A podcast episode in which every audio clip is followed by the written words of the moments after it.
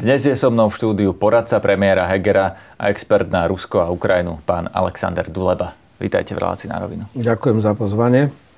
Pán Duleba, vy ste sa teraz vrátili z Ukrajiny, boli ste tam po roku. Aký je rozdiel medzi tým, čo ste tam videli pred rokom na začiatku vojny a teraz? Je nejaký rozdiel napríklad v odhodlaní a postoji tých Ukrajincov? Prvý môj dojem, keď teda je teda, teda moje také nejaké osobné dojmy z toho je, že je to návšteva po roku, lebo sme tam boli príklad s premiérom 8. apríla a Buči. Ja to chcem povedať na tej Buči, pretože aj teraz, ak sme tam prichádzali po roku, tak sme očakávali, že tam uvidíme rozbité domy, všetko čierne, zbytky, nejaké zostatky vojenskej techniky popri cestách a tak ďalej. Buče je dneska vystavané, nádherné mesto. Ja som proste skutočne bol šokovaný z toho, že koľko sa im podarilo opraviť za ten rok. Nové krásne domčeky už takého európskeho štýlu tam, kde bola tá technika, čo sa premiér fotil ešte 8. apríla minulého roku na pozadí celého, celá ulica, Vagzalnaja, čiže taká tá železničná, tá bola zastavená s ruskou technikou. Teraz je to úplne vyasfaltovaná s chodníkmi, s obnovenými domčekmi, sú tam aj také fotky. Čiže môj taký, lebo to bol Buča Summit. Premiér bol pozvaný prezidentom Zelenským na Buča Summit, e, pretože vlastne presné výročie od oslobodenia Buče a Buča sa stala takým symbolom, pretože vlastne to mesto len v Kievskej oblasti naš, našli, teda, keď Rusi ustúpili, tie okupačné vojska, nejakých 1,5 tisíc vlastne zabitých civilistov, najviac Buči 400. No my sme tam boli 8. apríla, Rusi začali vlastne oznámili, že ustupujú 25. marca Čiže my sme tam prišli čerstvo pred rokom, no a tam skutočne nezabudnem nikdy, to sa nedá zabudnúť, keď vidíte pri kostole takú jednu veľkú jamu, asi 400 tiel vo vreciach a forenzných lekárov, ako skúmajú dôvody, príčiny. Proste je to šok ako pre človeka, ktorý to tak bežne nevidí. Teraz som bol príjemne prekvapený, ako sa Buča zmenila pozitívne proste za ten rok. Niečo neuveriteľné. Čiže hovoríte vlastne, že tá obnova Ukrajiny v podstate prebieha už počas vojny, aspoň čiastočne na niektorých miestach. No, no. Zaujíma ma aj to, ten postoj tých Ukrajincov, to odhodlanie. Lebo Ešte, hej, bo, bo, bolo by prirodzené totiž, že po ano. roku vojny sú možno vyčerpaní, unavení a tak ďalej. Samozrejme, unavu tam cítiť akože sa kto by bol ako happy, akože proste ste rok vo vojne a stále máte adrenalín, stres, letecké poplachy a viete, že proste vás môžu povolať. Tak to je prirodzená vec, že tá únava tam určitá je, ale nepovedal by som, že sa zmenilo odhodlanie. Oni idú, idú do konca. Hej, sú rozhodnutí ísť do mhm. konca. Mm-hmm. To bolo vidno z tých rozhovorov, ktoré sme mali aj s prezidentom Zelenským, predsedom Šmihaľom, šéfom parlamentu, Stefančukom a plus potom aj samotné to podujatie Buča Save. To bol veľmi nabitý deň. Veľmi nabitý deň a samozrejme z tých rokov, z rozhovorov a, oni proste vedia, že nemajú inú možnosť. Iná možnosť pre nich je proste otroctvo, je strata krajiny a toto je niečo, čo si oni proste nepripúšťajú. Takže áno, taká únava tam z tej vojny je a myslím, že aj Rusi majú tej vojny dosť, všetci máme tej vojny dosť ale oni vedia, že jednoducho inú cestu proste nemajú. Čiže ne, to odhodlanie tam je, to sa nezmenilo, ako bolo pred rokom. Naopak, teraz by som povedal, že tam bolo cítiť v tom, že keď sa pozrieme na ten rok tých bojov, tak v podstate ako úspechy mali oni, nie Rusi. Hej. Od, vyhnali ich od Kieva, uh, oslobodili Charkovskú oblasť, tak ano, Kherson a tak ďalej. Chersonsku. Rusi zatiaľ v podstate z vojenského hľadiska nejak neukázali že by mali na to akože... Dnes už je jasné, že tá Ukrajina vojnu neprehrá, ale ešte nie je jasné, či ju aj vyhrá. Hej, a čo no, to znamená? Dobre, tu na to nadviažem, pretože e, Rusko vlastne plánovalo, a môžeme sa teraz rozprávať o tom, či aj uskutočnilo tú svoju zimnú ofenzívu, e, čo sledujem najnovšie správy z Ukrajiny, tak vlastne výsledkom ruskej ofenzívy, teraz tej zimnej, najčerstvejšej, je obklúčenie Bachmutu, čiastočné obklúčenie Avdívky. Ja to je celé, že sa uh, počas tej ruskej zimnej ofenzívy posunuli uh, ruské vojska možno o pár kilometrov? Zatiaľ to vyzerá tak, prečo uh, bola tá ruská ofenzíva. Jednak došlo uh, na po tej porážke vlastne pri Chersone, pretože Rusi sa museli stiahnuť, bolo jasné, že Rusi už musia odpovedať. Oni už vtedy, keď vlastne odpovedali ešte na tú, Charko, na, na tú porážku pri Charkove mobilizáciou a začali strašiť jadrovými zbraňami. To boli dva spôsoby, ale bolo jasné, že Rusi jednoducho musia niečo podniknúť, aby si proste udržali tvár, hej, aby vôbec zastavili ten postup Ukrajincov. Takže bolo jasné, že pôjde o tú ofenzívu a zároveň mali okno príležitosti, lebo keď záložný decembri náčelník generálneho štábu ozbrojených Ukrajiny prosil, že potrebujeme ešte 300 tankov, potrebujeme 700 vozidiel, teda obrnených pre pechotu a potrebujeme ďalšie delostrelecké systémy, tak to bolo v decembri. Hej. Dosť dlho trvalo to rozhodovanie, či teda budeme schopní ako zo západu, teda tanky a BVPčka, tak dodať nakoniec áno, len trvalo to dlhšie. Rusi vedeli, že jednak potrebujú odpovedať na porážky pri Charkove a pri Chersone a zároveň to musia robiť predtým, než prídu tie dodávky, dodávky tých zbraní. Hej. O tom sa rozhodlo vlastne už konec januára, začiatok februára. No lenže keďže ide ťaž, teda zložitejšie systémy, treba pripraviť posádky a tak ďalej, zaka sa to rozbehlo. Bolo jasné, že v podstate ešte aj tak si myslím, že apríli, neviem, môžem sa míliť tu nikto, to nevie presne odhadnúť, je to na rozhodnutí velenia ozbrojených síl Ukrajiny, ale stále ešte budú čakať minimálne ten mesiac ďalší, aby im dobehli všetky tie. Dostanú viac. No, kým sa začne ukrajinská ofenzíva, to sa vás ešte opýtam, áno, áno. teda Čiže to bolo... tej ruské je, je čo? Pre, no, znovu nastúpil Gerasimov, hej, odvolali toho generála, toho Surovikina, ktorý mal na starosti vlastne, akože v podstate tak na starosti de facto prehral ten, museli sa stiahnuť ako z tej pravej strany rieky Dnieper z Chersonskej oblasti. Znovu nastúpil Gerasimov. No a jednoducho to bolo jasné, že bude, musí byť zimná ofenzíva ruská. No a zimná ofenzíva Ruska je to, čo ste povedali, že sa im podarilo posunúť cez 20 km severne a južne od Bachmutu a južne vlastne viac menej, iba južne teda od tej Avdívky. Aj to je celý výsledok vlastne tej ofenzívy. Čiže postupili nejakých 20, na tých smerov asi po nejakých 20-26 km. A to je podľa vás málo? Je to nejaké zlyhanie? Alebo no je to niečo, nie čo to môžu odpoveď. byť radi? Že... Nie je to odpoveď na ukrajinské víťazstva pri Kieve, pri Charkove a pri Chersone. V podstate to, že Rusi v, ešte v lete, hej, to bol Serdenec Lysyčansk, keď postupili o 40 km, to urobili za 3 mesiace, keď sa im podarilo vlastne vtedy obsadiť teda Severodonetsk, potom Lysyčansk. A teraz máme ten ich, e, teraz nedobili nič. Prišli o jediné oblastné centrum, ktoré obsadili, a to bol Kherson, už ho nemajú. No a teraz postupili severne a južne popri tých mestách, ako menších mestách by som povedal, o 20 km. To je všetko, čo Rusi vlastne z vojenského hľadiska v tej vojne zatiaľ ukázali. No a teraz sa očakáva ukrajinská ofenzíva. Vy už ste spomenuli, že podľa vás e, ešte tak mesiac na ňu budeme čakať e, kvôli tomu, že postupne až chodia tie dodávky e, zbraní na Ukrajinu. Jednak to, ale jednak aj počasie. Minulý týždeň, vlastne predtým, my sme tam vlastne prišli, tak napríklad len v Donetskej oblasti napadlo skoro pol metra snehu. Hej, a teraz už cez, cez víkend sa to stopilo, čiže tam obrovské blato. Hej, čiže e, v takýchto Mm, po, podmienkach jednoducho pohyb ťažkej techniky je proste problémový a je to vidno aj v tých posledných dňoch, že ten, tie ruské útoky oslabujú. A je to aj vďaka tomu, že teda nie, že samozrejme tiež majú svoje problémy aj s logistikou, aj s muníciou a tak ďalej, ale je to tiež aj kvôli počasiu. Čiže je tam to obdobie teraz momentálne, keď ako robíte nejaké veľké operácie s nasadením ťažkej bojovej techniky je, je zbytočné, pretože jednoducho sa míňa účinkom. Čiže jednak áno, musia tie dodávky dobehnúť a jednak tá zem sa musí vysušiť, aby jednoducho tá proste technika sa mohla presúvať normálne. A keď sa to stane, čo čakáte, že na Ukrajine nastane? Keď, kam až môže siahať tá ofenzíva? Bude to také, ako sme videli na jeseň, že teda Ukrajinci vyhnali Rusov z celej e, nejakej plochy konkrétnej, e, alebo to bude naozaj boj o e, malé mesta a Ukrajinci postupia tak ako Rusi nie. na 20 km. Nie, nie, toto uvidíme. Uvidíme, nikto to nevie predvídať vlastne ako sa to vyvinie, čo vlastne, akú taktiku Ukrajinci vlastne zvolia. Je pravda, že Rusi sa poučili a hlavne tu ide o tú, o tú porážku pri Charkove, lebo vtedy oni skutočne Ukrajinci celé leto presvedčali a všetkých presvedčili, dokonca teda aj Rusov, že sa že zautočia na, pri Chersone. Hej. Oni tam aj stiahli svoje jednotky a oni využili to, že teda stiahli tie Rusy svoje jednotky a zautočili na opačnej strane frontu a tam sa ukázalo, že mali Rusy iba jednu líniu obrany. Teraz je situácia iná. iná. Rusi sa poučili, čiže už majú tých línií obrany niekoľko. Čiže to vôbec nebude jednoduchá záležitosť. Ani pre Ukrajincov. Hej. Čiže to bude bude to jednoducho ťažká vojna a uvidíme s akým výsledkom.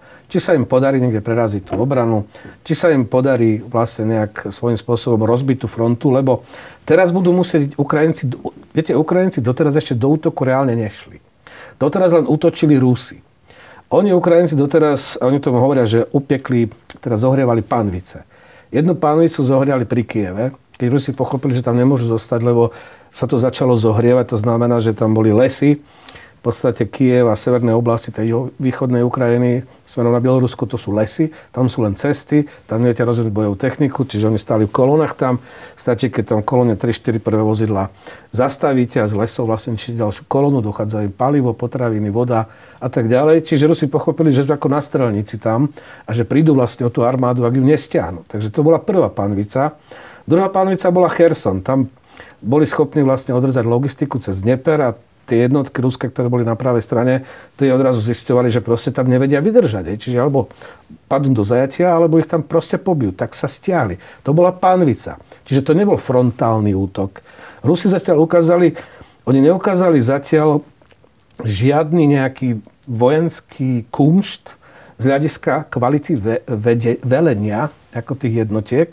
Oni jediné, čo ukázali, to bolo takéto s veľkými stratami dobíjanie Severodonecku a Lisičansku, ale vtedy skutočne oni denne vypalili 60 tisíc granátov, čo je absolútne e, nepredstaviteľné ako intenzita delostreleckej strelby a za 3 mesiace postupilo 40 kilometrov. Teraz takisto, ale treba povedať, že to kleslo o 70-75%, pretože aj im už dochádza tá, tá munícia, čo postupili pri Bachmute a teda pri tej Avdívke. Hej? A to sú tiež 4 mesiace, ale už len 20 kilometrov. Čiže ten spôsob, akým Rusi mali predstavu, že proste akože okupujú alebo porazia ako vojenské Ukrajinu je nonsens. Ako to už musia vedieť.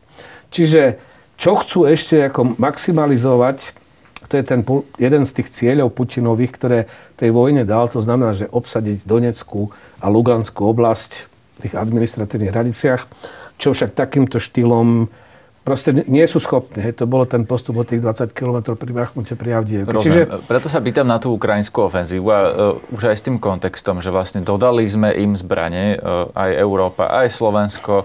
Uh, Ukrajina postupne dostáva desiatky tankov, obrnených vozidiel. Bude to stačiť? Stovky. No, stovka, povedzme, Stovky, že teraz ich už majú. Krajiny, ak všetky ale krajiny... prísľubia, že do konca roka dostanú ďalšie, čiže Hej, aktuálne ale majú v podstate teraz reálne ešte pred letom by mali dostať e, takmer 400 tankov a viac ako tisíc e, týchto bojových vozidel pechoty, plus ďalšie dielostrelecké systémy, ale hlavne kľúčové munícia, lebo oni si stále držia ten štandard, že oni denne spotrebujú od 5 do 7 tisíc dielostreleckých granátov tí Ukrajinci. A to je štandardne počas celej vojny. Rusi, keď útočili, jak som spomínal, minulý rok na ten Serodonetsk, Lysyčansk, tak to bolo 60 tisíc. Teraz to kleslo zhruba ako na 10 a niečo, niečo viac, ale tiež už to nie je až taká intenzita, pretože to je obrovská spotreba materiálu, ale aj bojovej techniky, lebo tie hlavne, či už hlavne tankov, alebo povedzme delostreleckých systémov majú svoju životnosť. Je. Čiže ako to nemôžete paliť, je, musíte ich meniť a to, to je obrovská logistika. Rusi prišli o veľkú časť, povedzme, moderných tankov, ktoré mali pred vojnou. Je. Čiže teraz musia e, pripravovať a vyberať zo skladov staršie typy. A to všetko stojí peniaze. Áno, ale aj Ukrajina napríklad dostala aj staršie leopardy, e, nielen najnovšiu techniku, aj staršiu techniku, jeden aj od nás, veď aj Hej. Tie MIGI sú no, staršie, no, aj samozrejme. tanky, ktoré dostali z Európy sú Samozrejme, Rusi staršieho dáta. Pre... Čiže moja otázka je, že či toto všetko, čo Ukrajina dostala, bude stačiť e, na túto ofenzívu? A či to bude stačiť na výhru vo vojne? Lebo to sú pozrite dve sa, rozdielne veci, pozrite samozrejme. sa generál Zálužný, ktorý je zodpovedný za vlastne tie vojenské operácie na strane ozbrojených Ukrajiny, pýtal 300 tankov, 700 BVPčiek. Hej. On nespomínal ani lietadla, akože v tom decembri, keď ako o tom bola reč. Povedal, že ešte 300 tankov, moderných tankov, pretože povedzme, ako tie Leopardy 2, tie modernejšie, tie sú schopné ničiť vlastne nepriateľské ciele na e, zhruba na 5 kilometrov, hej, tie ruské už iba na 3 kilometre. Čiže tam je, sú tam, e, zhruba je stav je taký, ja nechcem rozoberať, koľko kto, koho čo, čo má, ale ak hovoríme o tankoch, tak Ukrajinci majú zhruba 900 tankov. Ak dostanú vlastne ešte tých 400, budú mať nejakých 1300, podľa informácií, ktoré sú verejne dostupné, Rusi tam majú asi 1800 tankov. Čiže ono sa to viac menej trošku už vyrovná a podobne to v tých delostreleckých systémoch. Len to všetko musí ešte dobehnúť. Aj s vycvičenými posádkami. No a v podstate tie zbranie začali prichádzať teraz na konci marca aj s vycvičenými posádkami. Minimálne som presvedčený, že taký mesiac potrvá, keď ten základ ako dôjde, ale ke, kedy si to vedenie ukrajinské teda velenie ako vyhodnotí, že už stačilo, máme dosť, môžeme ísť. A ako to urobia, to skutočne sú rôzne špekulácie, sú rôzne debaty o tom, kde, ako by to mali urobiť. Oni by chceli ďalšiu pánvicu urobiť, lebo keď urobíte pánvicu, tak môžete šetriť životy ako svojich vojakov, jak vymyslíte niečo také, čo prinúti toho protivníka jednoducho ustúpiť, lebo mu spôsobíte jeho neschopnosť jednoducho proste sa brániť. Tak uvidíme. No ale Rusi sa poučili, tých línií obrany majú viac. Ako, majú tam 400 tisíc vojakov, je, to je potvrdené z viacerých zdrojov, na území Ukrajiny. Je, a to je obrovská armáda, 400 tisícová, niekoľko línií obrany, takže jednoducho to nebude nič, nič jednoduché. No ale Ukrajinci vedia, že jednoducho nemajú na výber. Hej. Ono to tak vyzerá, že tá, ten konflikt, on vyvrcholí vlastne teraz niekedy v lete. A to uvidíme, ako Rusi budú schopní odpovedať na tú ukrajinskú, teda tú ofenzívu ukrajinskú. Čiže myslím si, že jedna aj druhá strana sa už vyčerpajú. No, čo to bude znamenať? Pretože e, napríklad my už sme dodali Ukrajine pomerne veľa zbraní, a tým myslím nielen my ako Slovensko, ale aj e, ako Európa. Napríklad e, nemecký minister obrany sa tento týždeň vyjadril, že aj Nemecko už dodalo takmer všetko, čo mohlo dodať a že e, inak by oslabilo vlastnú armádu a že to Viete, si nemôže to sú dovoliť. také veci, treba sa pozrieť na čísla. Hej, povedzme tých tankov Leopard 2 je v Európe niečo cez 2000. Hej. Oni nie sú potrebné. Ako Nemci až toľko tankov nemali, pretože už nepredpokladali, že budú musieť investovať ako do armády. Veď to je proste, viete, ja vám poviem takto, že Nemecko, Slovensko a Maďarsko sú tri krajiny, ktoré majú po Ukrajine najväčší šok z tejto vojny, lebo nevieme schopní absorbovať, že Rusko, ktoré sme si mysleli, že je, pre Nemcov obchodný partner, pre nás to má nejaké iné dôvody, očakávania Maďarov to ako necháme bokom, že to Rusko vlastne prestalo existovať. My to nevieme ešte stále stráviť. Ej. Ale tu ide o to, že tí Nemci, keďže sú, to, sú výrobcom, musia dať súhlas na export iným krajinám. Toto trvalo dlho. Ako tých tankov je dosť. Aj dielostreleckých systémov. U nás sa vyrábajú Zuzany ďalšie. Vieme, že vlády Holandska, Dánska, Nemecka financujú výrobu ďalších 16 hufnic u nás, ako na Slovenskej republike. Veď ako tá firma, viete, to bola manufaktúra viac menej, že urobili pár kusov akože za rok vlastne koľko pár rokov vyrábali to, čo mali dodať našej armáde, že 8 kusov. A teraz je objednávka 16 kusov. Treba výrobné linky, treba proste pracovnú silu. To sú všetko, ale to je... No, práve to, že je to náročné, dlho to no. trvá, že či to tej Ukrajine stihneme vôbec dodať do konca tej vojny, čím sa, nejakým Ukrajinci, spôsobom vieme ešte pomôcť. Ukrajinci by boli najradšej, samozrejme to bolo čím skôr za nimi. To znamená, aby jednoducho tí Rusi vypadli z ich územia. Oni preto urobia všetko, čo vedia. Teraz majú v rukách vlastne budú mať teda zhruba ešte o mesiac za niečo dostatok zbraní, ktoré si vyhodnotili ako potrebné na to, aby urobili akože zásadnú ofenzívu a proste, aj keď neúplne vytlačili Rusov, aspoň si pripravili nejaké budúce pánvice. Lebo keď sa to dá podeliť ten priestor na nejaké tie panvice, to znamená, že úplne iným štýlom viete potom bojovať.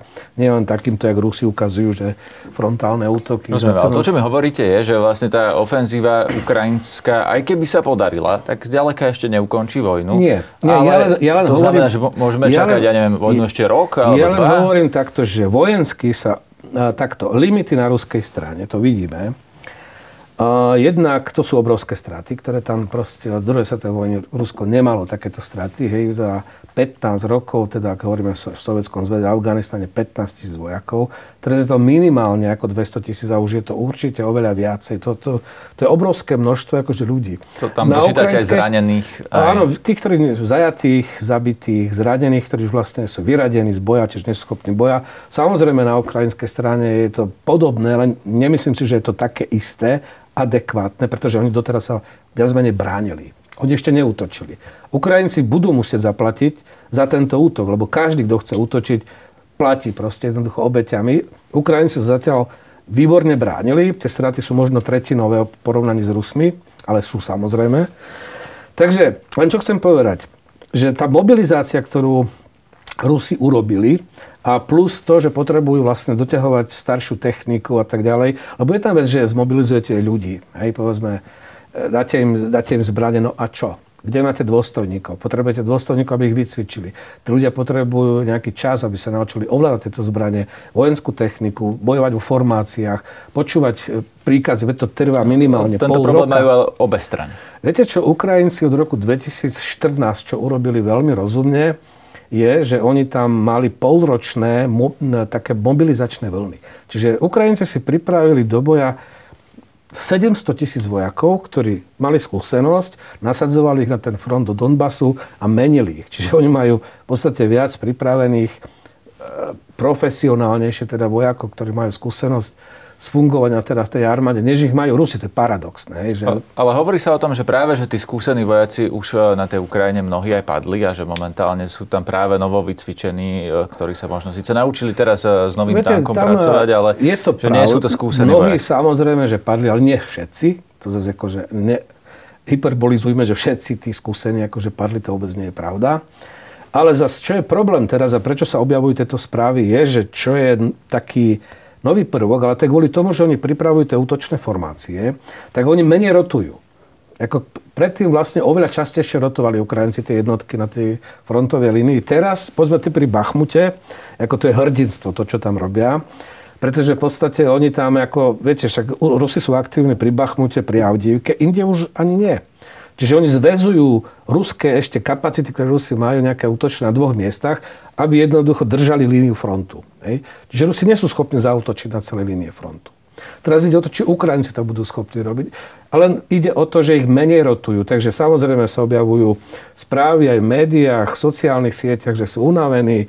Áno, je to proste cenu, ktor- cena, ktorú tí ľudia, ktorí sú teraz tam pri Bachmute a pri Avdívke, že držia ten ruský tlak, oni dávajú čas pripraviť si tie útočné formácie. A oni chcú si ich pripraviť niekoľko. To znamená, že tak, aby sa mohli rozhodnúť sami, kedy, kde, akým spôsobom zautočia a ako budú meniť vlastne stratégiu a taktiku. Ja, tak stratégiu už asi majú, ale akože proste taktiku, lebo ak má ísť o masívny nejaký útok, musí to byť útok na celej linii frontu. Hej. Čiže znovu, alebo Kherson dole, alebo, alebo proste tam na Luhanská oblasť smer, uh, smer na tú Kreminu, na Luhansk a podobne. Čiže toto si Ukrajinci pripravujú.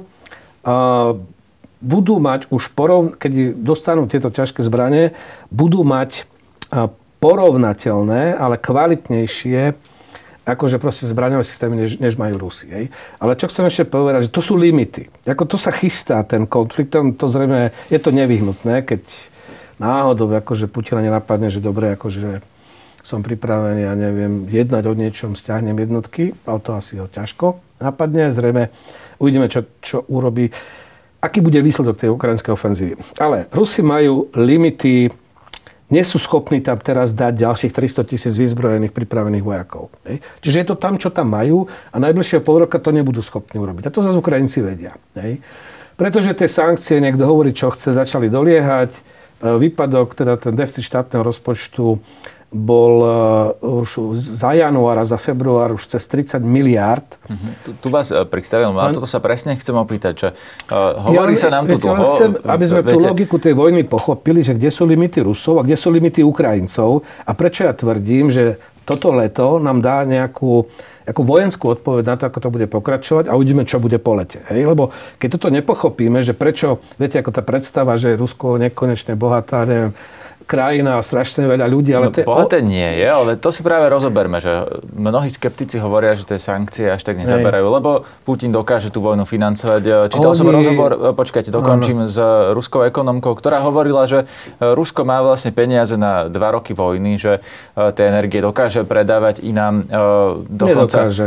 Nedokáže, tak, má tak deficit čo, kde, a rastúci Ako podľa vás dlho ešte vydrží Rusko viesť vojnu? Skúsme si to zodpovedať. Uh, ak by sme to mali zodpovedať, čiže v januári, podľa mňa v súvislosti s tou mobilizáciou tých 316 tisíc, ktorú Putin vyhlásil v septembri, prvýkrát sa ukázalo, že jednoducho idú do deficitu štátneho rozpočtu po dlhých rokoch. Hej. Minulý rok sa tvárili, že nás sa to netýka. Prečo? Pretože mali sme tu paniku na trhoch, ceny na ropu a zemný plyn a potom samozrejme elektrinu boli obrovské, takže oni predali menej, lebo vlastne plyn, oni sami začali obmedzovať dodávky plynu do Európy, čo ich kľúčový trh, to je od 150 do 200 miliárd kubíkov zemného plynu predávali k nám. do Číny vedia predať teraz nejakých do 15 miliard. Do roku 2030, keď sa postaví druhá línia e, tej plynovodu Sila Sibíry, tak možno 40 miliard. A to až v roku 2030. Nevedia to vyrovnať. Nemajú až taký veľký, povedzme, park tých tankerov, ktoré sú schopné prevážať kapacity, ako skvapalňovať ten plyn a predávať ho. Nejaký, nejaký majú, ale to chcem povedať, nevedia nahradiť stratu európskeho trhu a hlavne teda toho potrubného plynu. To je obrovská rána pre... Ale viete, oni stále hrali na tú zibu, to bol generál Zima, ktorý mal poraziť Európu, hej, aj Ukrajinu. A nestalo sa nestalo to, sa a teraz majú iného generála, to je generál Únava. Hej? A tento generál Únava, ktorého tu tak akože pekne rozohrávajú informačne a tak ďalej, tak ďalej, to je ich ďalší generál, ktorý by mal ako pomôcť. Je potrebné povedať, že generál Únava má menšie možnosti, než mal mať generál Zima. Ale aby sme sa vrátili k rope, tak e, vlastne sankcie na obchodovanie so surovou ropou sú platnosť od 5. decembra, čiže sa nemali ako prejaviť minulý rok, až teraz sa prejavujú. A na obchodovanie s ropnými produktmi od 5. februára. Hej. Čiže až teraz sa akože prejavujú. Oni to predávajú tú ropu do Číny, do Indie E, zhruba objemovo je to takmer porovnateľné, lebo to je, ropu vedia akože presmerovať, ale predávajú asi s 30-percentným diskontom, než by to predali, keby to predávali nám. Čiže aj tam je diera. No a ten deficit štátneho rozpočtu, že koľko môžu to takto vlastne fungovať, za január, ak zoberieme tie dáta február, to bolo cez 34 miliard amerických dolárov, čo je takmer 70 celého očakávaného deficitu na tento rok. Oni si ho vedia vykrývať z Fondu národného blahobytu, kde v januári mali cez 140 miliard, čiže z toho treba odpísať tých 34. Uvidíme, aké budú čísla povedzme za marec. Čiže oni, ak to bude takto pokračovať, tak im to môže stačiť zhruba do konca roka. Mm-hmm. Ja si myslím, že nie, nie náhodou Deripaska, jeden vlastne z oligarchov putinovských, povedal, že ak to takto bude pokračovať, budúci rok nemáme žiadne peniaze. Mm-hmm. Čiže niekoľko mesiacov si to oni vedia takto akože vykrývať ale nevedia si nahradiť straty z, z, z predaja zemného plynu a z ropy, pretože nevedia nahradiť európsky trh. Nevedia. Čiže to bude doliehať akože postupne a v podstate to je hlavný zdroj príjmov štátneho rozpočtu, samozrejme sú nejaké iné ale jednoducho toto je gro tých príjmov. No po tom roku sa čo stane? Minú sa im peniaze a čo, Rusko skrachuje, alebo stiahnu zrazu vojakov, alebo budú bojovať napriek tomu, že to sa spýtajte budú Rusov, extrémne ako, chudobní? sa sami rozhodujú, že... Alebo im požičia ako, Čína? Ako, toto je vlastne alternatíva, že teda a Čína v podstate je kľúčová v tomto, pretože ona v podstate môže predlžiť túto vojnu tým, keď začne proste podporovať Rusko. To znamená ekonomicky, lebo nemyslím si, že to bude vojenský, ani zatiaľ nie sú žiadne správy, že by Číňania dodali Rusku nejaké letálne zbranie alebo niečo takéhoto. Dodali nejaké vesty, helmy a neviem, nejaký humanitárny tento materiál. Ale je to proste, Čína má možnosť Rusom požičiavať. Ale viete, čo sa deje? Akože to je zase potom o Rusov, že čo chcú. Lebo zase historicky od Bajkala až po Vladivostok. A to bolo zaujímavé, keď bol tento Xi Jinping na návšteve nedávno akože v Moskve, tak na vládnej stránke čínskej sa objavila vlastne akože mapa nová, ako susedných oblasti, kde už toto severné, už Bajkal nebol Bajkal, ale Severné more, teda po čínsky a názvy čínske ako miest, ktoré vlastne Rusi zobrali Číňanom až po Amur a Vladivostok zobrali na konci 19. storočia. Číňania sa neponáhľajú, nemajú inú predstavu Čo, o čase. oni chcú naspäť územia Číňania, myslíte si? Uh, pozrite sa, Číňania nedávajú peniaze na peniaze ako úrok. Hej. Oni vám dajú pôžičku, si môžete zobrať pôžičku, ale musíte platiť, alebo že si nakúpite čínsky tovar, využite čínske služby, alebo im dáte nejaký majetok. Takže nech ako Rusi môžu, ako majú Sibír veľkú, môžu proste postupne akože prenajmať Číňanom alebo ako dávať do zálohy, neviem. Je to na nich.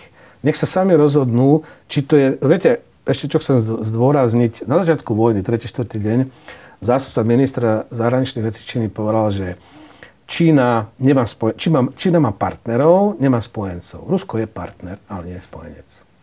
A to je ten rozdiel, ako pristupujeme, povedzme, k Ukrajine, nielen my, ale proste západné krajiny, ako pristupuje k Rusku Čína. Čína má svoje dlhodobé strategické záujmy, vrátane pokiaľ ide o ruské územia a Sibír a tak ďalej. Čiže ak toto bude ten deal, to znamená, že toto Rusi budú zakladať, no tak potom otázka znie, že toto aký zmysel má táto zahraničná politika Ruska, ako to pomáha teda budovať ako, alebo reprodukovať tú veľkosť Ruska, to, čo Putin na čo no, sú Rusi hrdí. Oni môžu stratiť tú veľkosť aj na jednej, aj na druhej strane. Aj Ako západu, aj ísť do vojny z Európou, to je šialené rozhodnutie, ktoré proste Rusko veľmi tvrdo zaplatí a uvidíme to si myslím to už v dohľadnom čase. Ešte by som sa opýtal, čo sa môže zmeniť na slovenskej zahraničnej politike, e, najmä teda smerom na východ, ak by sa na Slovensku zmenila vláda. Lebo idú voľby, budú v oktobri. Vidíme, že Robert Fico s poslancom Blahom napríklad rečnia na rôznych zhromaždeniach, kde majú vyslovene proruské reči. Moja otázka je, že či si viete toto predstaviť aj vo vláde, pretože keď e, aj Robert Fico bol vo vláde, nebol otvorene proruský. Keď vidíme aj otvorene proruských lídrov, alebo teda e, s Ruskom spolupracujúcich, ako napríklad Viktor Orbán, ten tiež musí balansovať s Európou aj z NATO, lebo sme predsa všetci členovia Európskej únie a NATO. Čiže nemôžeme sa stať zo dňa na deň ruskou guberniou, budeme musieť nejakým spôsobom balansovať. Preto otázka na vás, do akej miery by to pre Slovensko bolo škodlivé, čo by sa vlastne stalo, keby sme ako tu mali by, zrazu vládu, by, kde by bol Robert Fico? Ako ja som už hovoril, že Nemecko, Slovensko a Maďarsko sú tri krajiny, ktoré majú najväčší problém jednoducho absorbovať skutočnosť, že Rusko je agresor. Rusko sa vlastne odpísalo ako v európskej politike. Ak budeme spolupracovať, tak budeme spolupracovať s európskym Ruskom po zmenách, ktoré sú nevyhnutné, aby Rusko sa stalo normálnou krajinou a normálnym partnerom kdokoľvek teraz začne akože robiť proruskú politiku v čase, keď prebieha stále ruská agresia, Rusi okupujú územia susednej krajine absolútne s porušením všetkého práva. Viete, čo ma záraža na pozícii Smeru, povedzme, ktorú som počul tie vyjadrenia, či už bývalého predsedu vlády alebo iných zástupcov, že oni odsudzujú akože agresiu, pretože považujú ju za porušenie medzinárodného práva. Toto hovoria. A zároveň volajú po nejakom miery, ktorý by mal znamenať zafixovanie vlastne existujúceho stavu, ktorý by to zafixoval, to porušenie medzinárodného práva. Čiže nejde mi do hlavy tá konzistentnosť tých argumentov. Na jednej strane hovorím, že teda som proti, odsudzujem to, lebo je to porušenie medzinárodného práva, na druhej strane volám potom, aby sa to zafixovalo v realite. Tak čo chcú? To, že jednoducho máme málo informovanú verejnosť, respektíve tu máme nejaké, nejaké stereotypy, to by sme mohli ďalšiu hodinu asi si rozoberať, že prečo to na Slovensku tak, ako je. Ja to vidím skôr tak, viete, keď Slovak ide do obchodu a vidí vyššiu cenu na vajíčka, tak povie, že ja som za Putina. Hej, to ako keď Američan, keď chce vyjadriť svoj protest proti ja neviem, establishmentu, mali sme tu, máme tu Trumpovského voliča, tak ten zase bola akože po návrate k základom e, síle bieleho muža a proste to ako Spojené štáty, ako, že začínal. Čiže každá krajina má kultúrne kódy, ktoré ventilujú protest. Hej. Čiže problém Slováka nie je v tom, že on je za Putina reálne. On má problém s vyššou cenou na vajíčka, ale v slovenskom kultúrnom kode je to to, že ja som za Putina. Hej. Tak toto funguje, bohužiaľ. No a samozrejme, že keďže to takto máme v tom kultúrnom nejakom fonde, ale hovorím, že prečo to tak je, to by sme mohli rozoberať dlhšie, no tak to samozrejme tí, ktorí to vedia využívať a zneužívať, politici, no tak to robia, hej, pretože mobilizujú protest. Oni sú teraz za Rusko preto, lebo vedia, že pre Slováko to spúšťať akože politického, politickej formy protestu za to, že sú vyššie ceny na vajíčka. Ako keď volili Kotlabu za župana v Banskej Bystrici. No, čiže áno, toto sú hry, bohužiaľ máme takýto kultúrny kontext, kontext aj ten kultúrny kód, že to takto u nás proste funguje. Ale viete, zase zoberme si bývalý predsedu vlády. Tak on bol proti sankciám v roku 2014 stále ale vždy proste nakoniec sa dohodol, akože ja podpísal všetky tieto sankcie. Lebo ak je to rozumný politik, ktorý keď bude vládnuť ako tejto krajine, akože koho si teda ľudia vyberú tých voľb ten bude vládnuť, ale ja neočakávam, že budeme mať na čele krajiny politika, ktorý bude doslova že sabotovať záujmy Slovenskej republiky a že nás znovu posadí na loďku nejakej dobrodružnej, nezmyselnej politiky, lebo to, čo je tam na východe, hej, to už nie je to Rusko, ktoré jedno, jednoducho ešte bolo pred niekoľkými akože rokmi, čo sa dalo vlastne zdôvodňovať nejakým spôsobom. Čiže dať Slovensko do závislosti od niečoho, čo prestalo vlastne existovať, len kvôli tomu, že ľudia u nás si myslia, že by to tak mohlo byť. Lebo ja už dávno hovorím, že my sme si vymysleli vlastné Rusko, ktoré nikdy v živote, ako teda v realite neexistovalo, slovenské rúžové Rusko. No to už tak je od no. 19. storočia. No, ale to je presne to, hej, že proste potom nie sme schopní akože reálne vnímať ako tú politiku. Ale chcem znovu zopakovať. Každý predseda vlády, ktorý má informácie, vie, čo sú základné zdroje bohatstva, bezpečnosti a rozvoja tejto krajiny, tak ja verím, že nebude robiť kroky, aby, to, aby ich ohrozoval a že sa nenájde niekto, kto vyhrá tie voľby a začne ako proste stavať na nejakú kartu, na ktorú by som nepostavil ani v ruskej rulete. Ako. Takže ja dúfam, že nebudeme mať takéhoto lídra. Ale možné všetko. Akože viete, akože proste mať nejaké príliš optimistické očakávania alebo rúžové nejaké od kvality našich politikov tiež asi nie je úplne na mieste. Takže môžeme sa dočať všetkého. Ďakujem vám za rozhovor. Ďakujem za pozvanie.